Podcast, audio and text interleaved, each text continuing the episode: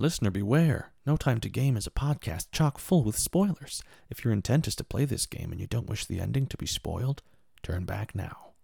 And then come back when you're done and let's talk about it.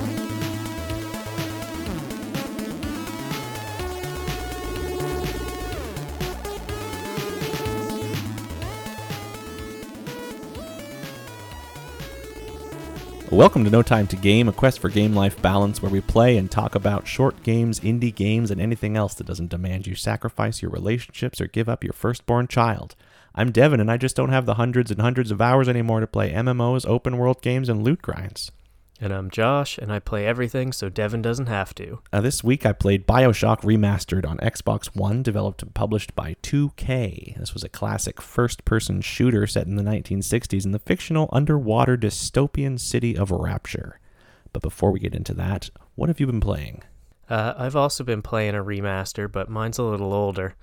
Um, I've picked up a couple nights ago the uh, Diablo 2 Resurrected. Um, it's uh, the game originally released in 2000, but the remaster just came out uh, last month, and uh, so that's been pretty fun. It's a game I was really into when it was first out. Um, do you ever play that one? No, I had friends that played that like all of the time, religiously, um, but I didn't. I never got into it. I don't know why. Uh, no reason really, but it wasn't one that was in my uh, wasn't on my shelf. No, yeah, I, I really like the Diablo series. I've been playing since the first one. I remember playing the first one on PS1, which was a horrible experience, and then playing it again on PC uh, with mouse and keyboard, and it was much better. Um, and Diablo 2 was a PC game as well, but the remake's actually out on console, and they redid it a little bit to, you know, add in some console uh, control schemes and stuff and it, it's pretty good. I think it would probably be better on a mouse and keyboard, but at this point, I'm too lazy to play games not sitting on my couch. So yeah, I understand that. It's hard to play. It's hard to play. Uh, well, games on a computer. Not. Let me restart that. It's hard to play. uh, on a computer from your couch, but I was also going to say that I feel like the Diablo series is is made for keyboards. Like there's there seems to be so many different uh, moves and buttons to press. I don't know. Yeah, with Diablo 3 actually, I think I prefer the console version. Weirdly, they did really? such a good job with that. Um, and they took a lot of that I think in, into this one. And it is it is pretty good. It's just that I think it would be a little bit better with a mouse. Um, but I'm still still really enjoying it. Um, but it, it does something that that's very interesting. So I, I'm sure I'm not the first person to say this, but when you look at this remastered game, I look at it and I think, okay, this is exactly what it looked like 20 years ago. But they have this feature where you can press a certain button combination and switch the graphics back to the original graphics. Oh, that's cool. And uh, it very much did not look like that 20 years ago. Like it, it's super weird how in your memory, like this was a nice looking game, and then you see what it actually looked like, and it's like, oh, this looked like crap. it, the frame rate was like I don't know, like 15 maybe and wow. it was 800 by 600 resolution and you know just crappy graphics and like i mean it, it wasn't terrible. It was it was fine by 2000 standards. Um, but it's wild how in your head you really remember it looking so nice. And then you get this remake and you're like yeah that looks right. And then you look at the old one and you're like oh I did not remember that. Yeah well they couldn't have they couldn't have uh, really re-released it with the same graphics because we wouldn't have played it. But it's crazy, like when when you don't know, um, when your brain doesn't know, you don't think that games could look any better than they did in 2000. Um, yeah, you know, your mem- your brain just remembers it differently. Yeah, because at the time it probably did look good, so I remember it looking good. And then you know, by by now, 20 years later, I'm like, well, looking good means it looks like this. So yeah, yeah, it's, it's weird. a whole different definition these days. They did that with um, Halo One and Two as well when they remastered those. That you could switch back and forth between the two different graphic styles, and uh, it, it was it's pretty neat. Like the original Halo was so bare bones. Like all the walls were really plain. Everything looked really plain, and then it looks really nice. You know when they did the remaster. Um, and then Halo 2 looks even nicer to the point where Halo 1 and 2 now actually look better than Halo 3 because that one was never remastered. Right. That's, that's, kind of a weird thing. It just Yeah, sort of that's funny. lands in that era of where it didn't quite need a remaster. Um, but Mm. speaking of, it, it came out I think around the same time as Bioshock, and uh, so I noticed when you were playing Bioshock, you said that it, you know it held up really well and it, and it looked really nice, um, but it did have sort of that fresh coat of paint. Um, but the the interesting thing about Bioshock, it came out in 2007, and then it was Right. remastered, I think, in 2013. So playing it now, even the remaster is starting to get into that age where we would start remastering games from. So Mhm. um, it, it, you know, with that in mind, it does actually still hold up. Still looks looks quite nice, even by today's standards. I think. Yeah, for a 2013 game, it looks you know it looks really good. I I, I think I kept forgetting that um, this was a remaster, that it wasn't actually looking like this in 2007. I should probably look up some some images of what uh, the original looked like just for comparison. But, but yeah, the whole time I was thinking this this doesn't feel more than like you know 10 plus years old. Yeah. Uh, I mean, it had. It, I always, th- I, I was thinking it was a little on the clunky side, just the controls Mhm. compared to today's standards. But other than that, you know, it, it really, really held up. Yeah, I think that's what you notice the most. Like, and that's the same with Diablo. Like, looking at it, it looks really nice, but it controls like an older game. Like, they just didn't have the same, you know, things in mind. I guess then when they were creating games, they didn't have the same tools and whatever. Yeah, Um, didn't have the same engines. Yeah. So let's uh, let's dive into Bioshock then. And do you want to give us sort of the uh, the description of how it started? Yeah, of course. Um, you start out in a plane, um, and you're just sitting in a in a seat in the just in the passenger area of the plane, and suddenly you this is all cutscene. You stand up and you take out a gun and you hijack the plane, and um, it caused it to crash in the I believe the Atlantic. Yes, it was the Atlantic. Um, and then you're swimming. You see this big lighthouse in the middle of the ocean. Um, it's just on its own. You swim to the lighthouse, and uh, you open up the door, and there's a bathysphere that you can go inside of, and it takes you deep underwater to what you find out to be the uh, city of Rapture, which is this, as I said in the summary, a underwater dystopian city. It's um, it's very well, it's very cool. Um, very very 60s, but um, but yeah, also very uh, well. At this point, the point that you're entering it, it it's pretty apocalyptic uh, because things have gone awry here. You find out very quickly. Yeah, it's starting to like leak and stuff at that point, right? And and there's not really a lot of civilization left. No, there's very few sane uh, humans left under under here. Um, you are introduced to the first one right away, uh, coming over some kind of a I don't really know what it was, an intercom system, um, but it seems to be like a personal kind of intercom system. You're introduced to Atlas, uh, who's your first kind of guide you know, in this city, telling you where to go, what you need to do, where to get to, um, and uh, you. Uh, yeah, you just start going where this Irishman Atlas tells you where to go, and um, before too long, uh, you are introduced to the splicers, which are just the enemies basically in this game. They're all hopped up on Adam, which is uh, basically this genetic drug um, that you can take to uh, alter your genetics and give you different powers. And all of these splicers are, um, well, they've basically taken too much and they're all not themselves yeah, anymore. It starts basically. causing them to Um, kind of go insane and grow like mutations and stuff from you know using it too much and and they like Yep. they start off being you know make yourself stronger make yourself run faster things like that but then they just get addicted to them to the point where they they have basically by the time you show up they they've all gone mad and they're just like killing each other to get little bits of Adam.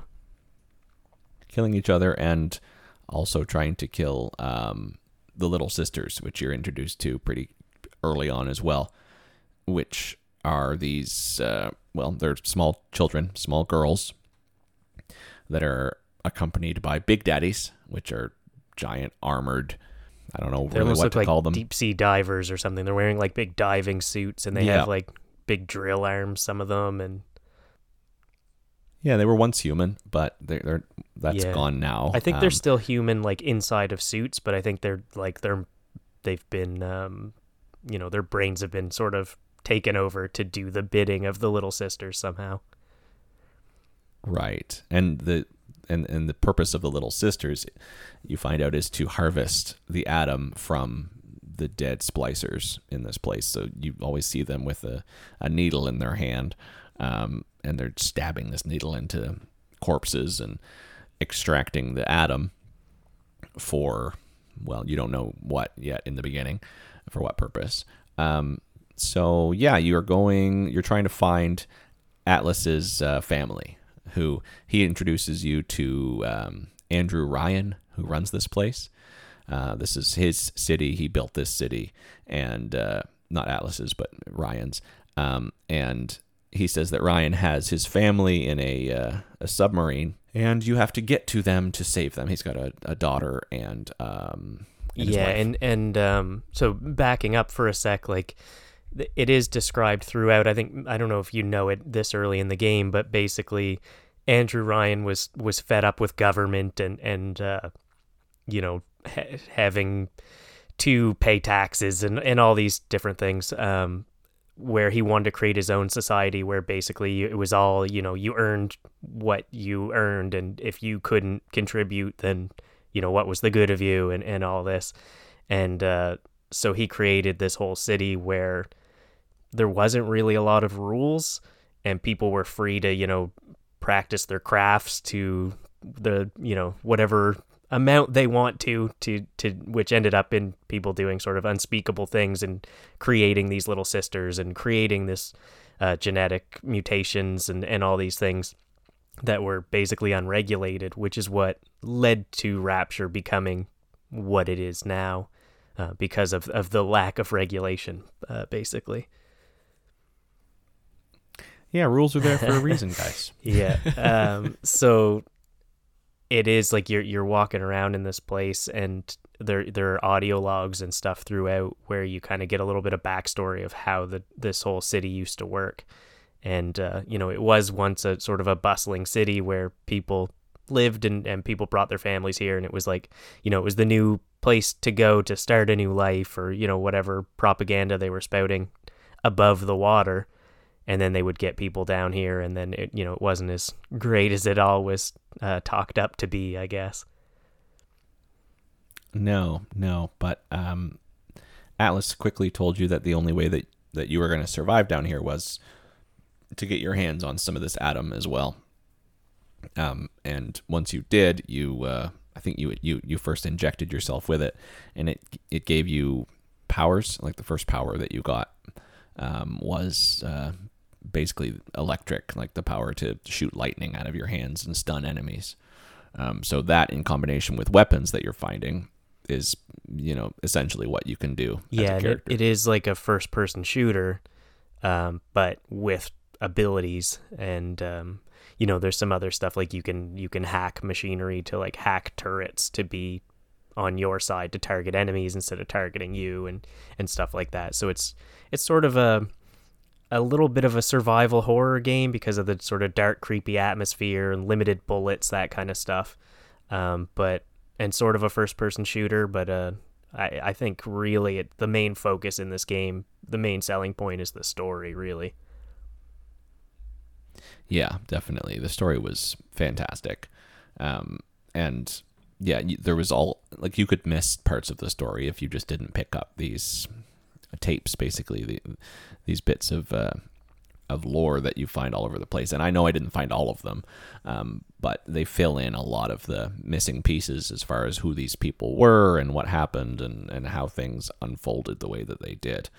Um, I found this game um, to be a little bit difficult, just like, and I think it was supposed to be. Um, just like, I, I feel like I died a lot, but I, I, I don't know. I think I was supposed to. Um, I always felt like I was out of bullets, but I find it encouraging that you say that you're intentionally supposed to be low on ammo. Um, a lot yeah of the time. I, I i found um you know normally in games when they have audio logs i kind of hate it I'm like, uh, just like some boring backstory about some character I don't care about. But in this game, like they were all interesting, and it did a really good job of filling in the history of Rapture. And it wasn't like, you know, lots of times it's it's disconnected. Maybe you'll find three audio logs that tell a story of a character or something, but like all of the audio logs kind of tied together the story of Rapture and how it all happened because there were these sort of major players in Rapture who, you know, ran certain parts of the city and did certain things. You know, there were like prominent scientists and all these things, and they're the people that are leaving these audio logs behind. So it's not only filling in their backstory, but it just each one gives you a little bit more of a picture of what Rapture was like, sort of in its heyday. Yeah, and I'm I'm the same way with those little like extras. I often could care less, but you're right. Like the fact that you could just play them and listen to them as you continued on. There wasn't like a, a need to pause, or you didn't need to do it in a pause menu. Yeah. Is what I mean. Um, it made it a lot more appealing to listen to them while you're Yeah. wandering around, And it- looting and trying to find. It kind of lightened the mood a bit too to have the talking because of sort of the creepy atmosphere. Because it's like it's pretty dark in Rapture. Like, you know, it, it's often it's like leaking and half of the lights are shorted out and like it's just a gloomy old place. So I think it, it kind of started like Oh, a yeah.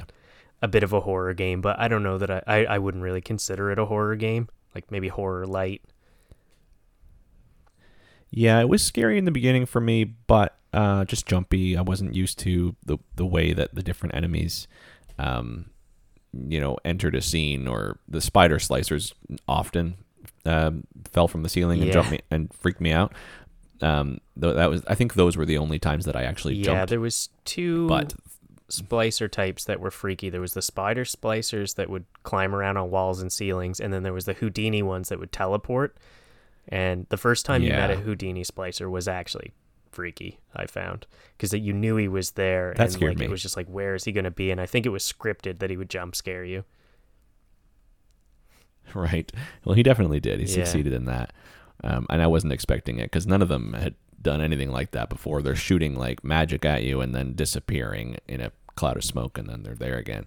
I think maybe who was the first Houdini splicer? I think it was a main character. Oh, maybe it was in the one I'm thinking of was in the um in the park. I think there was like a lot of plants and stuff around, and and Oh, you were yes. like looking at something on a table, and they they did this thing kind of. They've done this in, in future Bioshocks as well, where you sort of walk yourself into somewhere where you have to turn around, and that's where the jump scare is going to Uh-huh. be. Like it's not like you can keep going, like you're kind of at the end of a hallway or something, and then it's like ah, I don't want to turn around right now. I know there's going to be something there.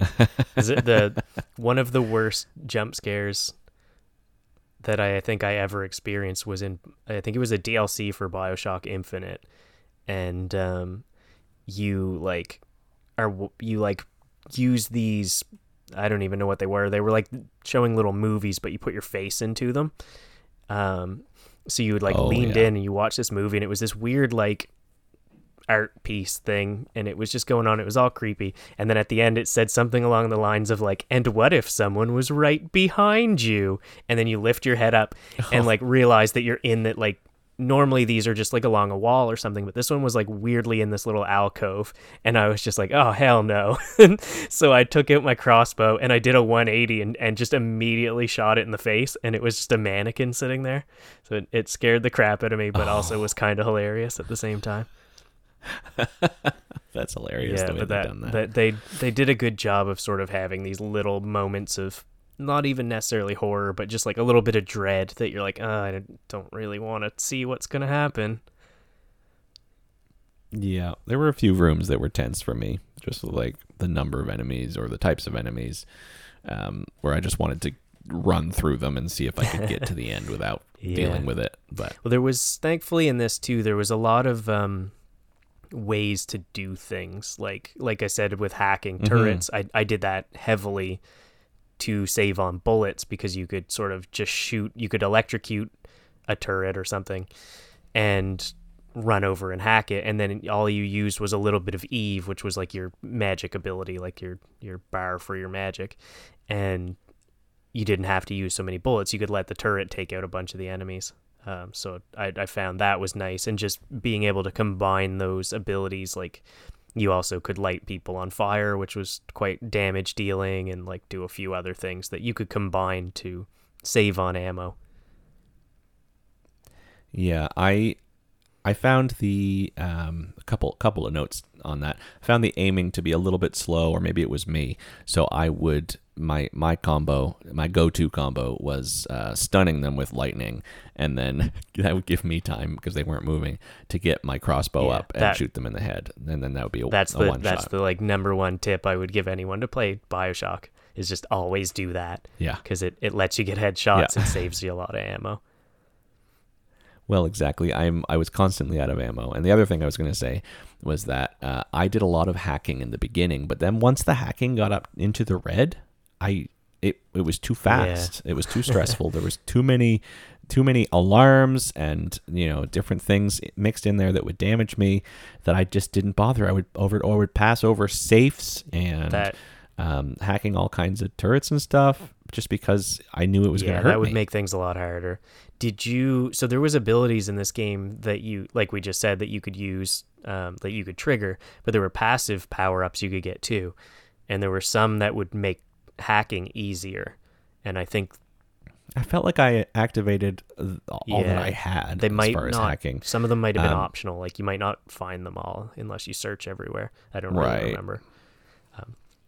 Sure, maybe I just have. missed a couple. I know that like certain ones were in certain areas. because I would so- I would say that's that's almost necessary to be able to continue hacking because like like you say there's safes as well so if you're not able to hack you're you're having to fight all the turrets that are attacking you instead of turning them to your side so that's doubly bad and then you're also not opening And you're missing right, ammo. and you're not opening safes that are full of money and ammo and you know whatever else yeah, it became tough for me in the end because that was that was how it was working. But um, then I just kept crafting uh, crossbow bolts wherever I could and sticking with that. That and the rocket launcher. That's how I. That's how I. Uh, I beat the game in the Nice. like second half was crossbow yeah rocket launcher. um yeah you mentioned crafting too there there were also like ammo vending machines and you could find money off of like looting corpses or just by looking around and stuff i think was the crafting done in a sort of a vending machine type thing as well Yes. Yeah. It was called a uh, U U craft or something like that. It wasn't craft, but it was a it was a U dash something. yeah i don't remember what any of that stuff was called but And you you yeah, you picked up different like materials from different enemies like um, rubber hoses and random stuff like that and you could use that stuff to craft ammo and um, auto hack. I used a lot of Yeah, auto hack auto stuff, hacks were uh, nice. Auto hack kits. Yes. Um, but yeah, other than that, uh, yeah, the vending machines. There was ammo. There was uh, those ones. There was also the ones where you could modify your your genetics um, to change your your your uh, you know your passive abilities.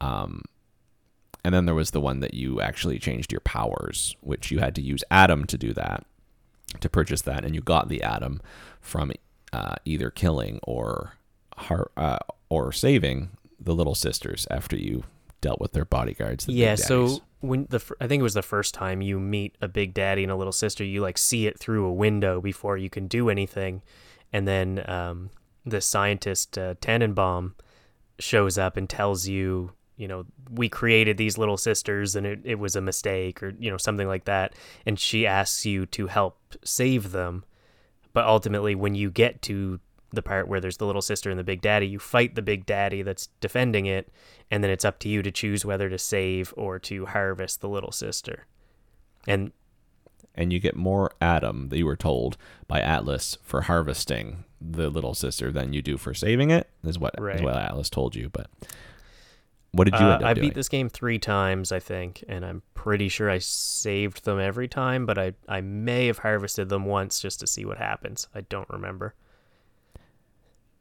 Yeah, I think I I don't think I harvested any. I think it crossed my mind to do it once. And then I thought, no, I can't. Yeah. I can't do it. Yeah. These are little girls. So I saved them all. And I mean, in the end, if you save like three of them, uh, Tenenbaum will send you a package that gives you more Adam anyway. So I feel like it probably yeah i don't out. i don't know that it actually makes any difference in the end. You might get a little tiny bit more, but it's way less than it seems like because of those packages. You you keep getting them the more you save them, the more they give you packages that just have Right. Adam in them and other things too. So it kind of balances out anyway. Mm-hmm. Um, Yep. Yeah, I didn't have the heart, so I, I saved them and I felt good about it. The ending was the ending Yeah. reflected huh? yeah, I definitely, it definitely, um, I think feels better to see that ending than than whatever the other one would have been. Yeah, you haven't seen the other endings. I read about I did them, a long time I- ago. I don't I actually remember what they were now.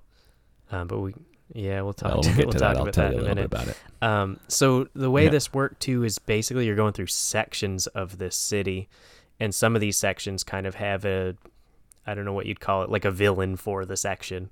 Um, so it's sort of a character that's instead of just a regular splicer, they're a little more powerful, a little more crazy, you know, a little more interesting, whatever. Um, and often they're the ones you're finding the uh, audio logs for.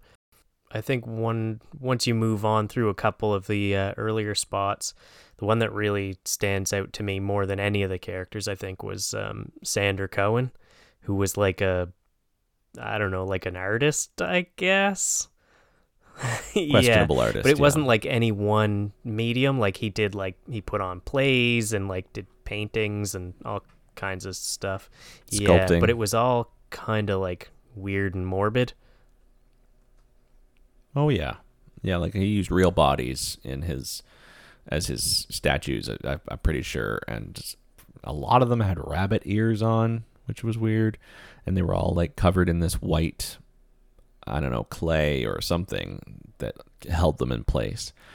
Um, so you, that one I found really creepy because you'd walk into a room and there would just be like a table with all of these white kind of mannequins that you assume are real people, but they're they're dead and they're held here I by think this whatever they were, and they would attack you. Memory serves. Hmm. Every once in a while, one of them would would actually just move and jump you, but it was like you couldn't really tell which ones were fake and which ones were real. Yeah, I think you're right on that. Uh, but they're just sitting there at a table, and there's they're normally doing something creepy or crude, and um, and then Sander Cohen will come over the intercom and talk about his work and yeah, was what what I really remember about that was like it all kind of culminates at this point where he's putting on like a play or something, and it's right after you get the shotgun. So you like get a shotgun and you haven't got to use it yet, I don't think. And then like all the lights go out and then they turn on and you're like getting jumped and then they're like the lights are flicking on and off and enemies are kind of like appearing all around you. So it was sort of an intro to the shotgun because you're just getting charged all over the place and you're it's almost like shooting skeet to like take out all these splicers that are Mhm. running at you. And I, I just remember that really vividly. Like that was a really cool moment. I remember feeling pretty powerful with the Yeah. shotgun all of a sudden. Yeah, it was a really Yeah. good way to introduce a weapon with like, and here's a two minutes of just using that weapon in a really like badass way.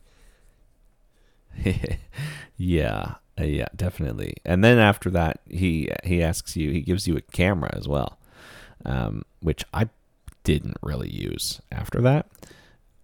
Oh, he doesn't give you the camera, does he? Somebody else gives you the camera, and you have to go and when you take pictures of different enemies, you learn their weaknesses. Yeah. Essentially, If you didn't use Um, that, that would have made the game a lot harder for you too, because that uh, it, it unlocked certain perks for you that you could equip, and it also made you do more damage. I think to the enemies that you researched. is that so? No wonder it was so hard. So yeah endgame. you could you could take photos with this camera and the better of an action shot it was the more it was worth so if you took a photo of like an enemy that was like leaping at you it would be it would be like a you know a three star photo or whatever and it would uh, increase your research bar i think it was called like by a whole bunch and every time you leveled that up you would get something from it Wow. Okay. Yeah. I, I maybe took the photos required for the splicer, the spider splicer intro mission, but after that, I didn't take photos. Yeah, yeah. If you maxed out everything, like you, you know, you could take photos of all the different enemy types, big daddies, little sisters, you know, whatever you come across. And I think for all the enemies, it gave you damage boosts and also perks. And then for like the little sisters, it gave you perks and stuff. So you were probably missing out on quite a few of those equipable perks. Seriously. yeah, I bet it was. Um, what was I saying though? Oh, with Sander Cohen, you were taking pictures of. You had to. He sent you to kill people, basically. Uh, people that he worked with. There was three of them, and once you killed them, he wanted you to take their picture, and then that would appear on his like masterpiece that was on stage in this area, and it would just be these white mannequins holding these photos um, of that you took of the people that he had you kill that he used to work with. Um, and once you did that, he like he came out and gave you a prize. Um, and I could choose. I remember. I remember you could just leave, but there was another chest that was behind. It was like it said like Sander Cohen's. I don't know, big reward or something stupid like that, and you couldn't access it. Um, you could take the other one that he gave you, but you couldn't get to that. And I thought, I bet you, because he's just pacing right now. I bet you if I kill him, I can get that. So I did. Um, it was tough. He was a Houdini splicer as well, uh, teleporting all over the place. But then once I did, I could get that other reward, and I don't remember what it was, but it was there was a lot of stuff in there. It was pretty. It yeah, was pretty he was the only I think optional like boss kind of thing, and I'm pretty sure whatever decision you make, I think if you don't kill him, maybe you can get a, another audio log. So one of the audio logs was locked behind that choice, and I don't remember which way it went. But if you were trying to get hundred percent of the audio logs, you had to make the right choice there of whether Right. or not to kill him.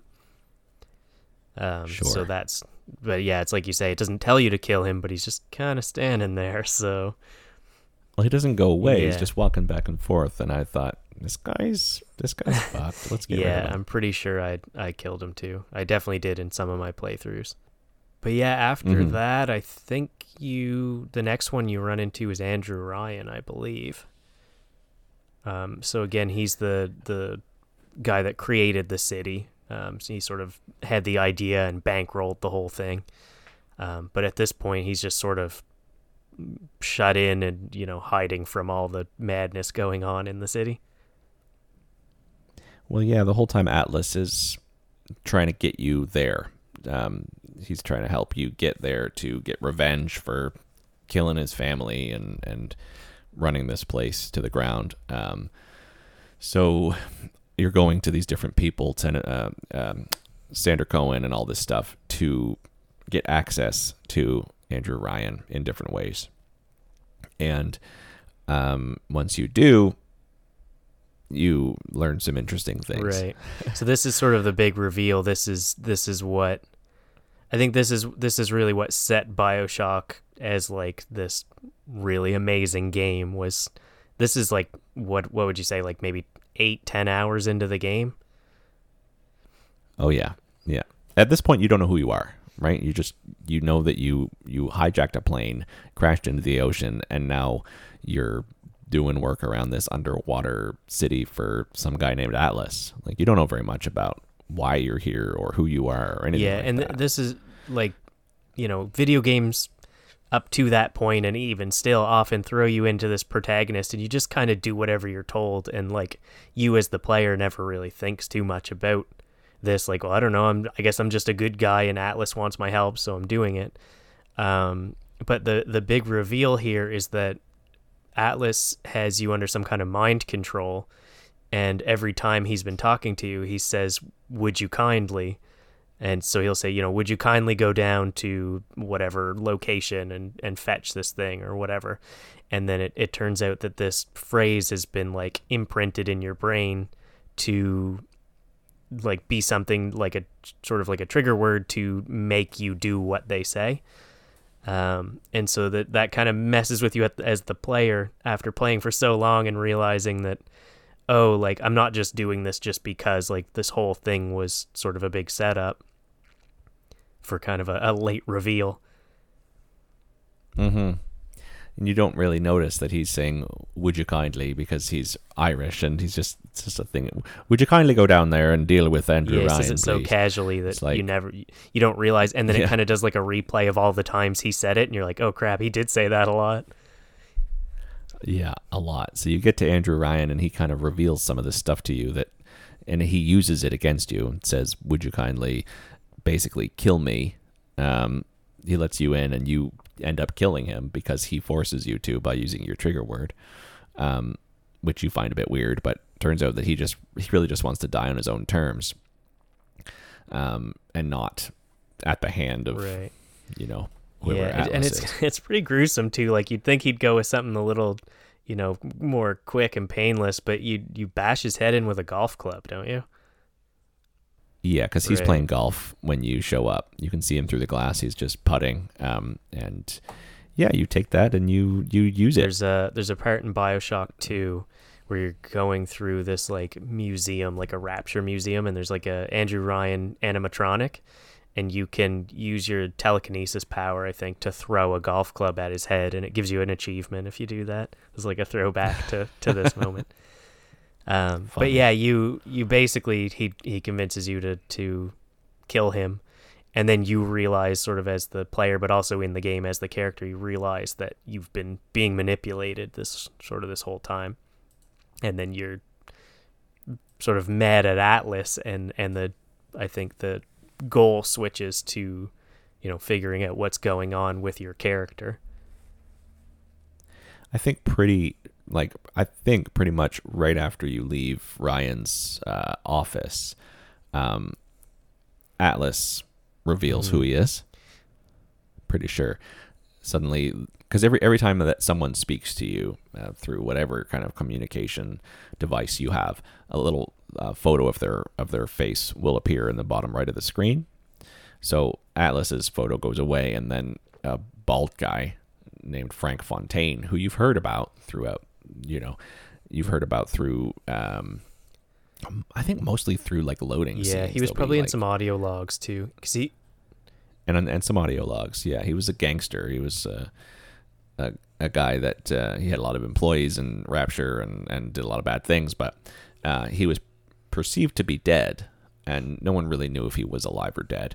But he faked his own death and became Atlas, and uh, and he reveals that that's who he's been, and he tells you that that, that he's been controlling you, and then he um, says that he's gonna gonna kill you, um, basically using your using his this trigger word essentially, and um, he does end up reducing your max health by quite a lot, uh, a few times, uh, and you need to figure out how to release his grip on you.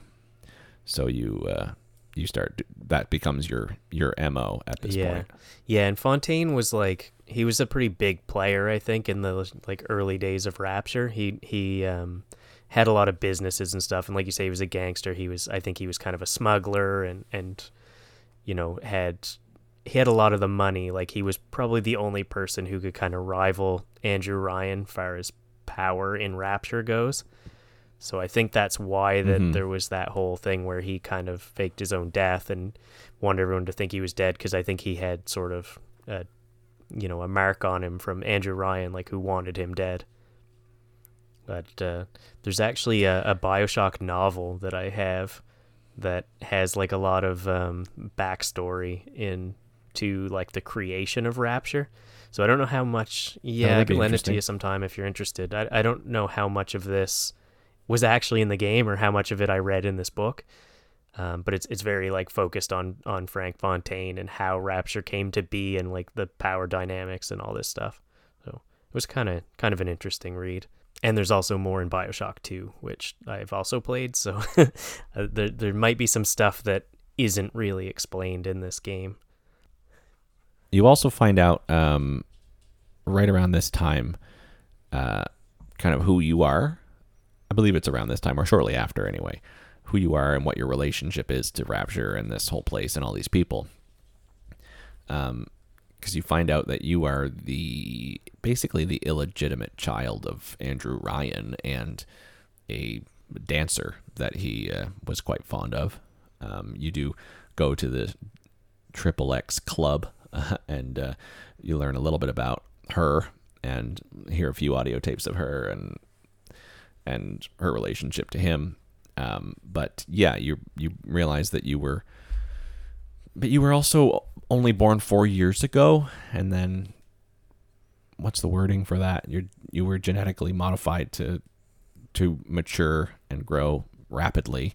Um, but then I, I, I read I, I don't I think I missed this during the game, but I read that you were when things got tense in Rapture, you were shipped off to the mainland. I don't think to the surface. Yeah, and I don't think Ryan Andrew Ryan knew about you.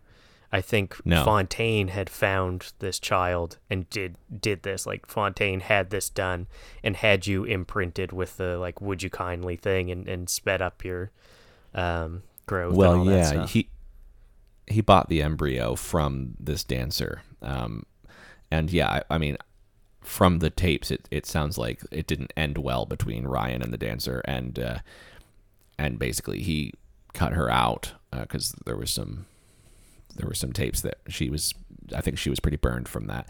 Um, so yeah, anyway, she sold this egg to uh, to Fontaine, and he using Tenenbaum and uh, maybe Suchong um, did this these things before you were even born.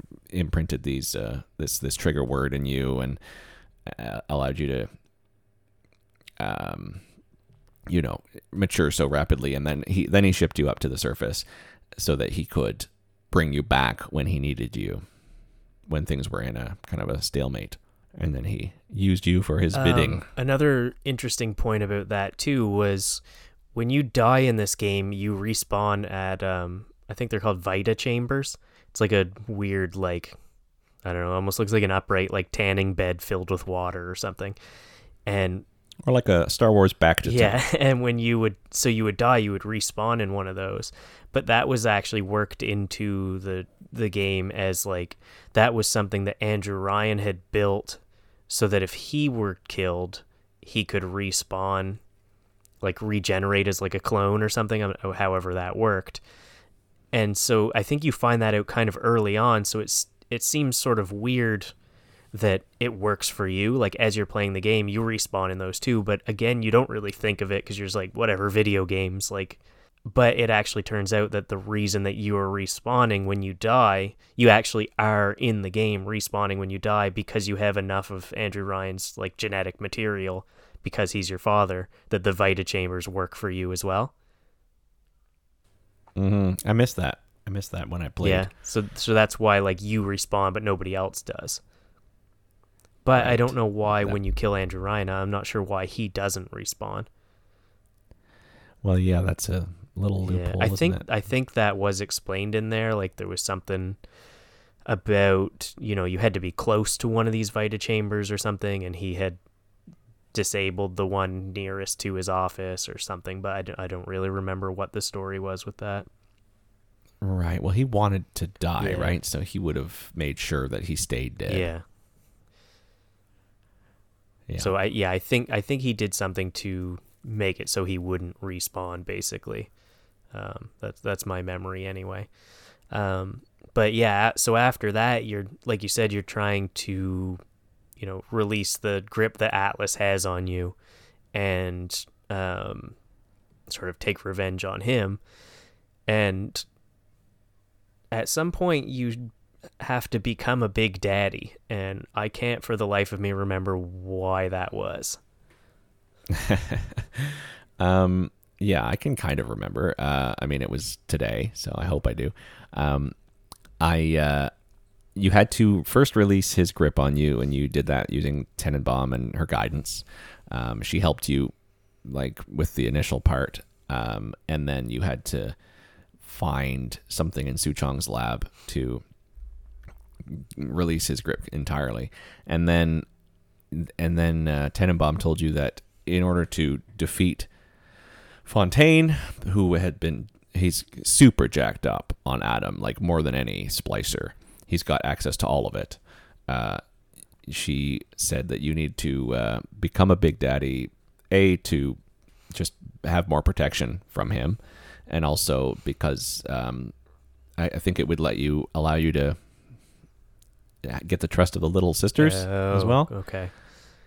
Um, so you had to use you had to go around and and and find um, the helmet, to the boots, uh, the suit, and then you also had to find this substance to make yourself smell like a big daddy. You had to alter your throat, your your vocal cords um, to sound like a big daddy.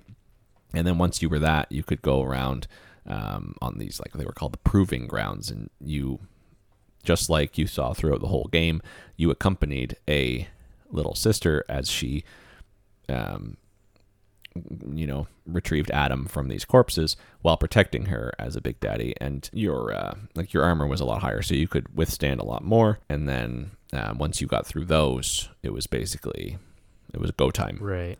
So You were yeah, you were able to fight Fontaine. the little sisters too. I don't know if this was really explained much in BioShock 1. I think it might have been BioShock 2. But they're basically also like genetic or maybe not genetically, but they're like programmed to trust the big daddies. Um, and sort of like look up to them and, and follow them around and all these things. But also I think it was in the second game, you kind of see through their eyes and like what they're seeing is not what's really going on. Like to them, it's all just like nice things are happening and flowers everywhere and all this stuff. Even when they're harvesting from a dead body, like it's like they're just playing a game or something.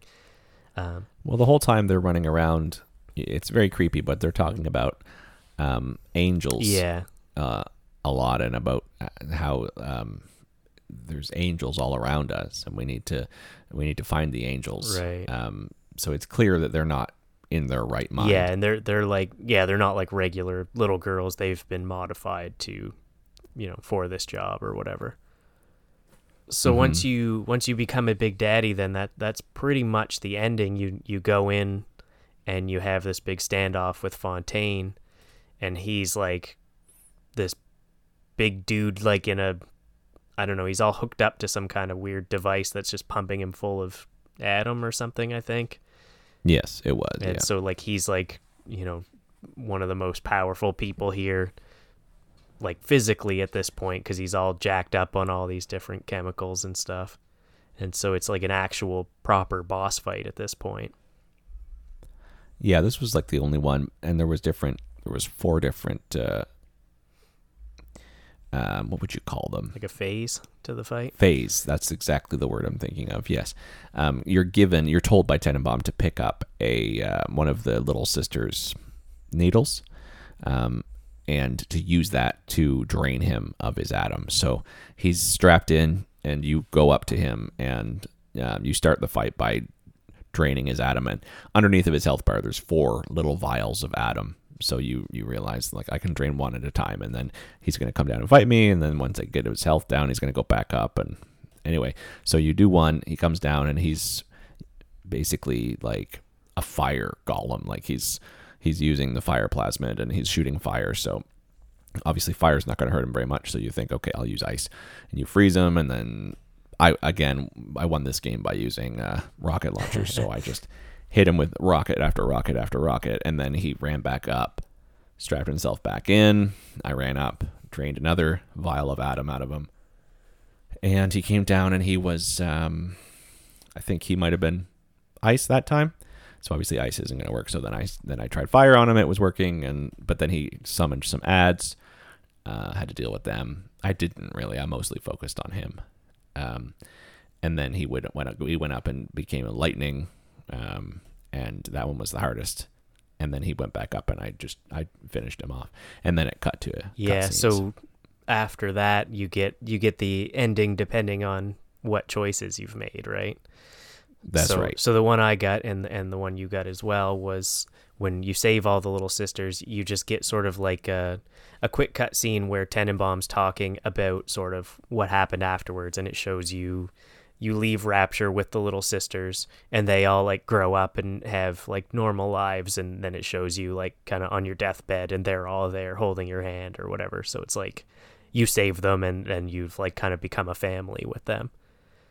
That's right. That's right. I mean, you missed a very important part where, uh, right after you deal with him, he, he knocks you down, and he, you think that he's defeated you, but then all these little sisters pour out of the hole that they go into, and like eight of them are on top of him with all of their needles Right. sucking out the last of his Adam. So I Um, wonder what happens well- there if if you've harvested them all along. Um, I read that if you harvested them, then you have to deal with them afterwards. Um, I think it is also a cutscene. Like you don't have to actually fight them, but you you uh, you're shown fighting with them or fighting them and killing them, and then Tenenbaum's uh, voiceover is very different um, to what it is when with our ending when she's angry and she speaks of you, uh, Jack. You know, with distaste and how much of a tragedy it was, and um, and then there's one more ending where you can, uh, if you saved some but killed, um, you know, maybe 50-50 or somewhere around there, um, it is very similar to the other one, uh, but instead of anger, her voice is very sad. Right. That's about it. Okay. So yeah, it, I mean, it doesn't it doesn't really affect the game all that much. It's just one little quick cutscene at the end. Um, If it affects your conscience, yeah, but you know what you did. Yeah. You know what you did, Yeah. yeah. yeah, I saved every every every last little sister. I just couldn't. Yeah, same. Um, hmm so that's it for the story. I got a couple more questions I want to ask you before we moved on. Um, I Oh, was sure. going to ask you what your favorite uh, weapons and plasmids are, and but you told me your weapons it was the crossbow and the rocket launcher. Um, so what was your favorite plasmids?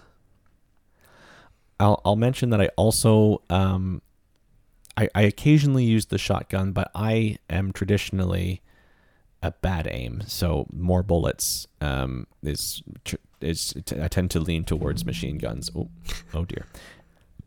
Once per episode, I will do that. Um, or anything else rapid fire. So I did use the machine gun when I had bullets, but they just went so quickly and were so ju- like the the gun just had so much recoil that it, it turned out to be very ineffective. Once the bad guys had a lot more health. Yeah, it was good against big Um, daddies because they were easy to hit, but beyond that, it was Yes. pretty tough. everything was fast and I couldn't keep up. Um, so yeah, so yeah, definitely the crossbow, uh, the rocket launcher. Um, I barely used the like uh, like the flamethrower electric Oh yeah, gel. I and, uh, forgot that even existed. Yeah, I, I used it a little bit when I first got it, but then I just lost. It wasn't. It ran out too quickly, and it wasn't that effective. Um, my favorite plasmids, um, electric. I, I upgraded that a lot. I think I had the highest level of of, of electric, um, and also I I enjoyed the one that I could uh, control a Big Daddy, Mhm. especially if I was low on ammo, uh, because then they could just deal with the room Yeah. while I looked for so ammo. that was kind of like hacking, except it was a plasmid that let you just turn a big daddy to like defend you Yeah, temporarily. and they were like the most powerful enemies in the game, so they would just wipe out a whole room. Exactly Yeah, that was pretty And- cool. and- And also, they would Oh. get shot a bunch in the process, so if you had to kill them after, it was way easier. exactly. yeah. Win win. Yeah. So I use that. I use that, and I also use the Winter Blast um, a decent number of times because that would actually freeze enemies, and then you could smash them um, uh, and shatter them. You don't get any any loot from that, which is a shame. But um, but that reminds me that when I was out of ammo, I did use the wrench because I had the uh, the passive ability that f- has the wrench freeze enemies Okay. so you could hit them a couple times and uh, you know every so many so many hits it would freeze the enemy and then you could keep hitting them to shatter them so if i was desperately low on ammo i would resort to that Yeah, I never used the wrench much beyond the first few minutes of the game. Um, yeah I, I didn't really love the ice power just because it didn't really hurt them. I think the lightning hurt them a little bit, but it also, you could use it when they were standing in a pool of water and it would hurt them a lot. And because Yeah. everything was leaking all the time, there was always pools of water around. So I used that water. one and the fire one quite a bit because the, the fire one was just, it was just a damage dealer basically. Um, but Yep. this was the game that had the bees, wasn't it? Or was that Bioshock 2? yeah no it did have the insect swarm and i i didn't actually ever get that and i don't know why Oh, really? because That was very fun to feel- use. yeah I I remember it from the actual like the beehive area. Mhm. Um, and then I didn't use it after that. Yeah, I I like that one a lot because it was kind of a cross between the fire and the lightning because the swarm would come and they would stop to you know swat the bees or whatever, but also it would do damage to them. But you also Hmm. didn't really have to aim it; like the bees would seek out people to attack. So that was Okay. really fun. You could just like kind of walk in a room and shoot some bees at people, and you know, laugh all the way to the bank. If I ever play this again, then I will uh, rethink my plasma. Yeah. Well, now after Hooray. after watching you play it and talking about it, um, um I want my disc back because now I want to play it. yeah, you can have no problem. I still I do have to play the second. that the was my next question. Um, so there's Bioshock One, which you just played. There's Bioshock Two, which also takes place in Rapture, but it's like different part of Rapture at a different time, like a whole different story.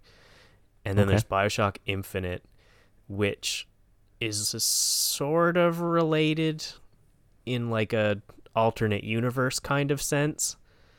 Oh sure. Um, but th- that one takes place in a floating city in the sky. So that one's very Oh. Atmosphere. Like instead of being dark and gloomy and underwater, like it's bright and in the sky, but it's it's dark in different ways. Interesting. Um, and they're all great. BioShock 2 I think is the worst in my opinion. It's the worst one in the series, but it's like still a really fun game. It it uh just the story wasn't quite as good as the other two. But BioShock Infinite I feel like has a story just as good as as the original BioShock.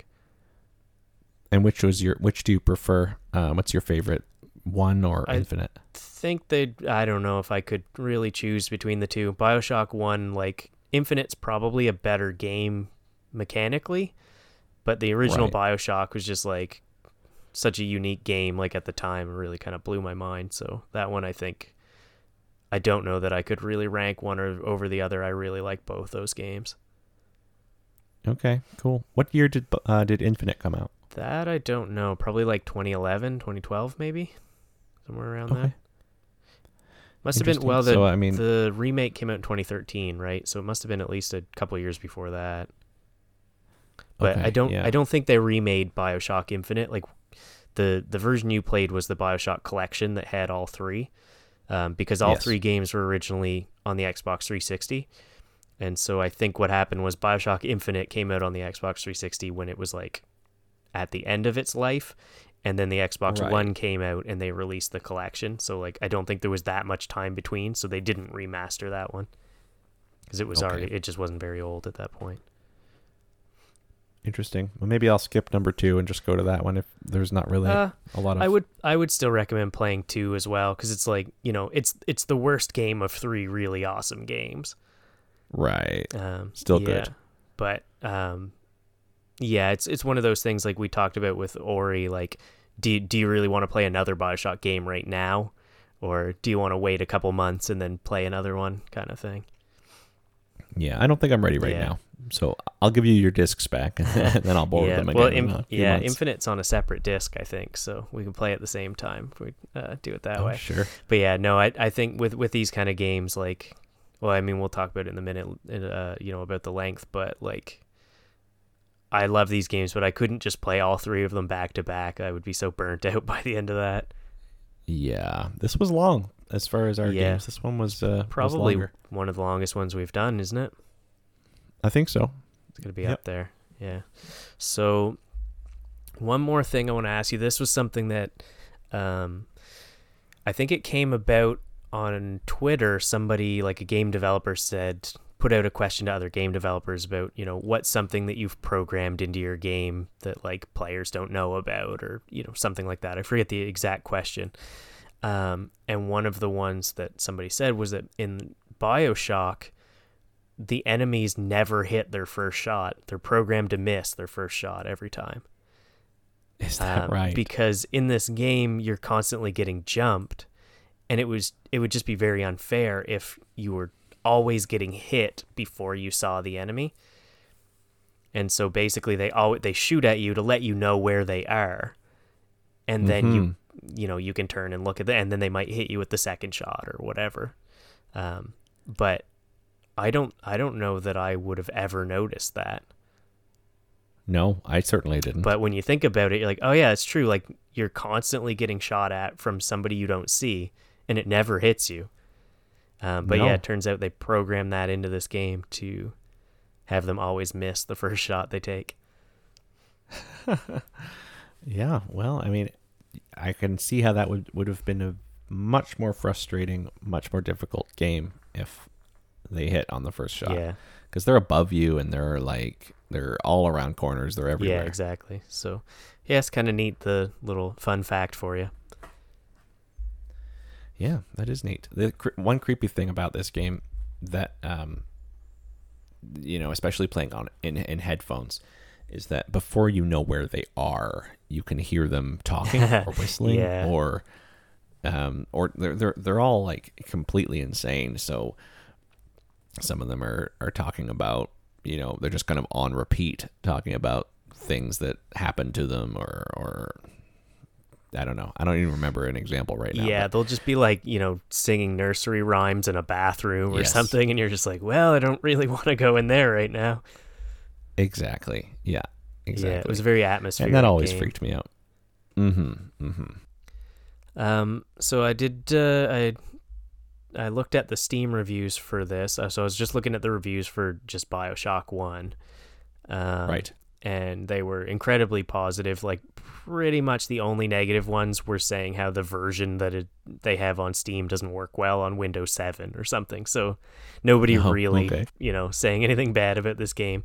Um, but uh, one of them that I thought was funny, um, somebody said, "I am extremely jealous of anyone who hasn't played this yet and gets to experience it for the first time." So I thought I thought that was appropriate for for us. Yeah. Um, That's me. so it's kind of wild because you know this isn't some small game that no one's heard of. Like at this point, this game's what 14 years old. Everybody has played Bioshock. So when when I learned that you hadn't played it yet, uh, I was like, all right, I got to get that in there because it, yeah. it's it's gotta happen. it's rare to find somebody in 2021 who hasn't played Bioshock, but would. What can I say? I'm a rarity. Yeah. uh, one person's review just said water, which Oh you know, wow. Insightful. quick and to the point. Accurate. Yeah, Yeah. can't complain about that. Um, and this one, I, I don't know if this will mean anything to you, but this says the definitive remake of Pipe Dream, always also known as Pipe Mania, originally released on the Amiga in 1989. It also includes a neat minigame where you shoot people. From for the yeah the hacking. Yeah, did you ever play that? It was called Pipe Dream, the the one that I had, and it was probably on DOS. And it was it was basically what the hacking mini game is for this. You you had flow coming from one part of the grid, I guess, and going out the other way, and you had to swap in and out pieces of pipes to make one long pipe that would flow the water from one side to the other. I'd never played it, but I can imagine that it would be a.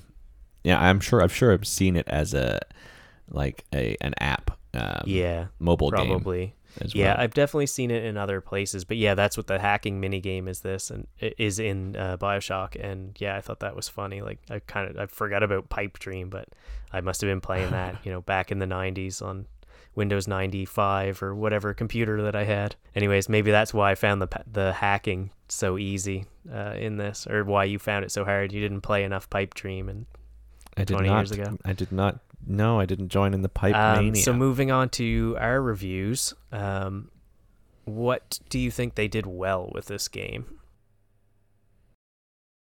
Ah, well, I mean, story, atmosphere, uh, the setting, it was unique and cool.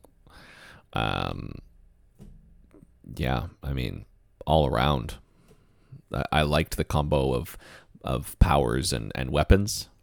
Uh, I thought that was unique and and cool. Like, there's hundreds of shooter games out there, but not a whole lot where you can, you know, first shoot lightning out of your hands and then hit them in the head with a crossbow bolt. Like that's pretty cool. Yeah, and for the time too, like you know, by today's standards, Bioshock's a good game, but by like 2007 standards, Bioshock was a, an amazing game. Like it was, yeah. I imagine it, would have been. so like groundbreaking in in a lot of ways. Um, but yeah, I, I would agree. I mean, the the story is the thing that always holds up. It's the thing that everyone always talks about. But the other stuff was good too. Like, you know, like we talked about the the just the atmosphere, the combat, even like is still fun. Just everything about it is good. Um, but uh, there were uh, there's a couple things that do start to feel dated. So, is there anything in particular that you thought was done poorly, or or you know doesn't hold up now in 2021? Um, I mean, I've said it a couple times already, but the the combat and the controls were a little bit slow, um, clunky, even just you know compared to today's games. Yeah, the way that you had to shoot and then like switch to your plasmids. I forget how that worked exactly, but you like you couldn't do both at the same time. Um, but no. in Bioshock Two, they revamped it so you could, and so Bioshock Two, like combat wise, I think is much better than the first one because you can you can I think left trigger to shoot your lightning and right trigger to shoot your gun kind of thing, and, and you can do them at the same time. Oh, that would um, be so. So good. that's that's probably the biggest improvement in Bioshock Two. Um, but yeah, the other thing, the only other thing about this game that I don't love, but also I don't really hate it because it is kind of interesting, is the uh, the taking photos bit, which you you said you you basically kind of skipped over. Um, but if you if you are doing it, like it starts to get kind of tedious. Every time you got to get in a fight, you're like, "Oh, go take my photo first. Right. Yeah, no, I was just too stressed out when I got into a fight to think yeah. about that. It just wasn't something that I intuitively, you know, remembered to do. So I just I just didn't. It wasn't a priority. I didn't realize it helped that much. Yeah. Yeah, it's it was it's kind of a double-edged sword like if you don't do it, you're missing power-ups, but if you are doing it, you're like probably going to get hit more because you're taking a photo of somebody that's already shooting at you. Yeah, because you're going to get the best shot if they're already engaged yeah. in combat with you. Or yeah, you got to you could sneak up behind them and stuff, but it was pretty hard to do. They pretty much always saw you. But yeah, that's the, that's the only thing I would say is really bad. And even still, like the controls are like a bit clunky. It's not like they're real rough. It's just like you can kind of tell, like, oh, this isn't modern. But mm-hmm. I still thought it was it was not bad. Um, what about the length of this? So we said it was it was our longest one yet. I think. What did you? What do you think you clocked in at? Probably over ten hours. I would think. Yeah, I really should start actually checking that before we record because um, I don't I don't know, but it was definitely between ten and maybe even fifteen hours. Yeah. Um, it it I mean it took me.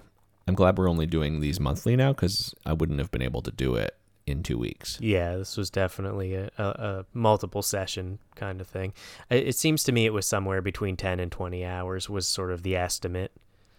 Mm-hmm. Um, did you find it was it went on a bit long, or could have been a bit longer?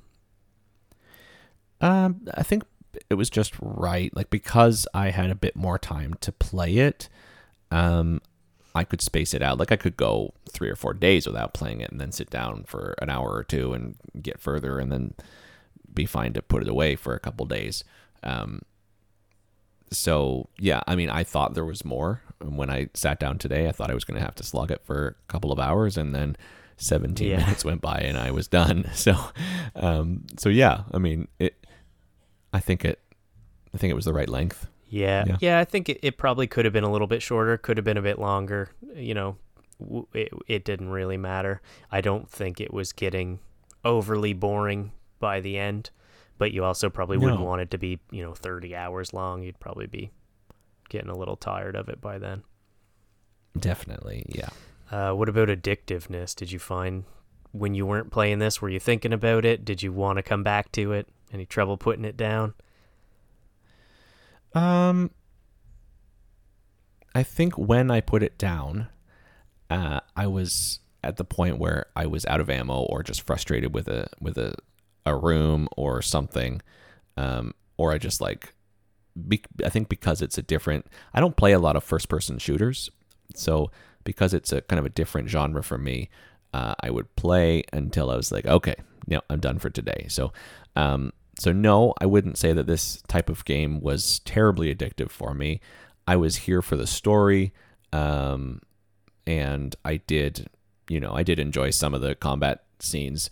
Um, just like the style of combat was fun, but but like no, when I wasn't playing it, I probably wasn't thinking about it. Yeah, yeah. I don't. I don't think it's a particularly addictive game. And again, be, you know, because it's sort of a one and done, you don't have to worry about long term addictiveness. Like even if you were to get hooked on it, you can. You're gonna play for whatever, like 15 hours, and then you're done with it, and you know, don't. That's fine. Yeah. The the only addictive part really was like wanting to know what's going on with the story. But that was almost done in a way where you didn't even know you were interested in the story until 10 hours into the game and then it suddenly became Mhm. interesting Exactly. Yeah. Um, so you, you said you mentioned it was a little bit frustrating at times running out of ammo and stuff and you, you did mention that you found it kind of difficult um, would you say it was overly so in, uh, for either Uh, I wouldn't. No, no, I wouldn't. Um, like I want it. I want the games to be a little bit difficult. Um, but overly so. No, I was never at a point in this game that I thought I I just don't want to do this. I'm just not enjoying this anymore. right I was still enjoying it. Uh, I wasn't so frustrated that I was just frustrated enough that I was like, I've had enough for today. I know that I will do better on this tomorrow or something like that. Um, I've just got to the point where I've, you know, I've, I've cleared enough rooms. I don't want to do any more today. But otherwise, I would come back the next time and be like, what was I, why was I frustrated with this? Like, this is you beat not it that first bad. try Yeah. exactly. Exactly. Yeah, I, I, you and I play these games, I think, quite differently. Like, I'm a look in every corner of every room and check everything, and I would never leave a safe unhacked or, you know, an enemy unbeaten or whatever. Like, I'm very thorough with a game like this. Um, and I'm also very, very stingy with my resources. So, like, when I was watching you play, I was constantly just stressed out by how few healing and Eve uh, hypos that you had. Because, like, Yes. for always. me like playing this game i'm always at like full ammo and full like healing stuff and everything and i'm creeping around slowly like you know okay i'm going to use one lightning and then i'm going to use one crossbow bolt and i'm going to make sure i don't miss and then i'm going to pick it back up like you know, I'm, I'm very thorough when i play a game like this um so Yeah, that's not me. No, I run into a room, like run into a room, and then they all storm at me, and I'm like, okay, shoot, shoot, shoot, shoot, shoot, shoot, shoot, and like maybe they're dead, maybe I'm dead. Who knows? Yeah. it's always a Mexican standoff when I play one of these first-person shooters. So yeah, so for me, I, I don't find this game difficult because I, I think just mostly because I'm so like slow paced and take my time. the The first time I played it, I had never really played anything that was even remotely scary before, so I played it on easy because I was freaked out because I had watched my friend Right. play it and I was like, this looks spooky. Um, so I beat it on easy originally, and then I went back I think years later and beat it on hard. And then when I got the remaster, I think I beat it on normal that time. So I think probably the next time I play, I'll probably play it on hard again. Um, sure. to to sort of ramp that difficulty up because of the you know how stingy I am on ammo and stuff. Sort of balances out a little bit. Mm-hmm. Yeah. Um, so, uh, giving it a number, uh, one to ten, what do you think you would give? 2007 video game of the year, probably. Bioshock One. Bioshock One from 2007. Playing it in 2020. Are we still in 2021? we are. 2021. Um, you know, I'm gonna give. I'm gonna give this a nine. Yeah, Yeah, it was a fantastic game. and that's I mean, a, a nine for a 13 year old or 14 year old game. That's that's a pretty It's- impressive. pretty pretty impressive rating. Yeah. Yeah, I think, um, like I, I think I've said before, you know, this is one of my favorite games. Probably my favorite game from the Xbox 360 era. So, like, Mhm. I think I, I, I don't know that I could give it less than a 10, maybe a 9.5 yeah, if you- because it's dated a little bit. But it, you know, if you take into account what other games were out in 2007, this is a 14. Like, it's it, you know miles ahead of any other game from that era. Yeah, definitely. Well, yeah, I mean this if you didn't give it a 10, then I would uh, I'd question Yeah. your ratings. I'll give it a two. This game sucks. yeah, so um, that's it for Bioshock. Next time, this time I'm not going to say next week, next month, Um, I've got three games for you that I've grouped collectively under the title of Jerk Simulator. Um, so these are, are shorter games where you're basically your main goal is just to be a jerk. Um, the first one is Untitled Goose Game. Uh, the second one is Rain on Your Parade, and the third one is Donut County. So I, These sound interesting. yeah, I think I think uh, these would be good ones. The kids would like these ones for sure. Um, there's three of them, but they're a lot shorter. I think Donut County is like under two hours. Rain on Your Parade Oh, wow. Is only probably three or four, maybe two. I, I'm not sure. I haven't beat that one. An Untitled Goose Game, I think, was like five or so. Okay. Um, so you should Sure, be able to, to bust these out pretty easily. Um, and uh, yeah, I think you'll you'll have a good time with these. They're all pretty chill, relaxing game. So after th- this was, you know, Bioshock wasn't super spooky, but this was sort of the end of our uh, Halloween season run of spooky-ish games. Tense games. Yeah, so yeah. I told you I'd give you something nice. So I'll let you be a jerk for the next month. Okay, yeah, I'm okay with that. Sure, I will be a goose. G- Geese are the the biggest jerks. Nobody can out jerk a goose. No, no. Um. Anyway, that's gonna be it. That's gonna be it. That's it for this week's episode. Uh, I have started streaming again. Bought myself a new computer, and so I am streaming pretty often. Uh, but you can follow me on Twitch at twitch.tv slash rajdev. Uh, watch me stream the games we talk about and other games, um, or catch up on all the old streams by subscribing to No Time to Game on YouTube. You can also join our Discord server with the link in the podcast description for important announcements and general chatter. Or if you're more a fan of good old fashioned email, you can send questions, comments, or game suggestions to notimepod at gmail.com. Thank you for listening to No Time to Game. Would you kindly subscribe wherever you get your podcasts so you can be notified of upcoming episodes? Press X to skip the credits.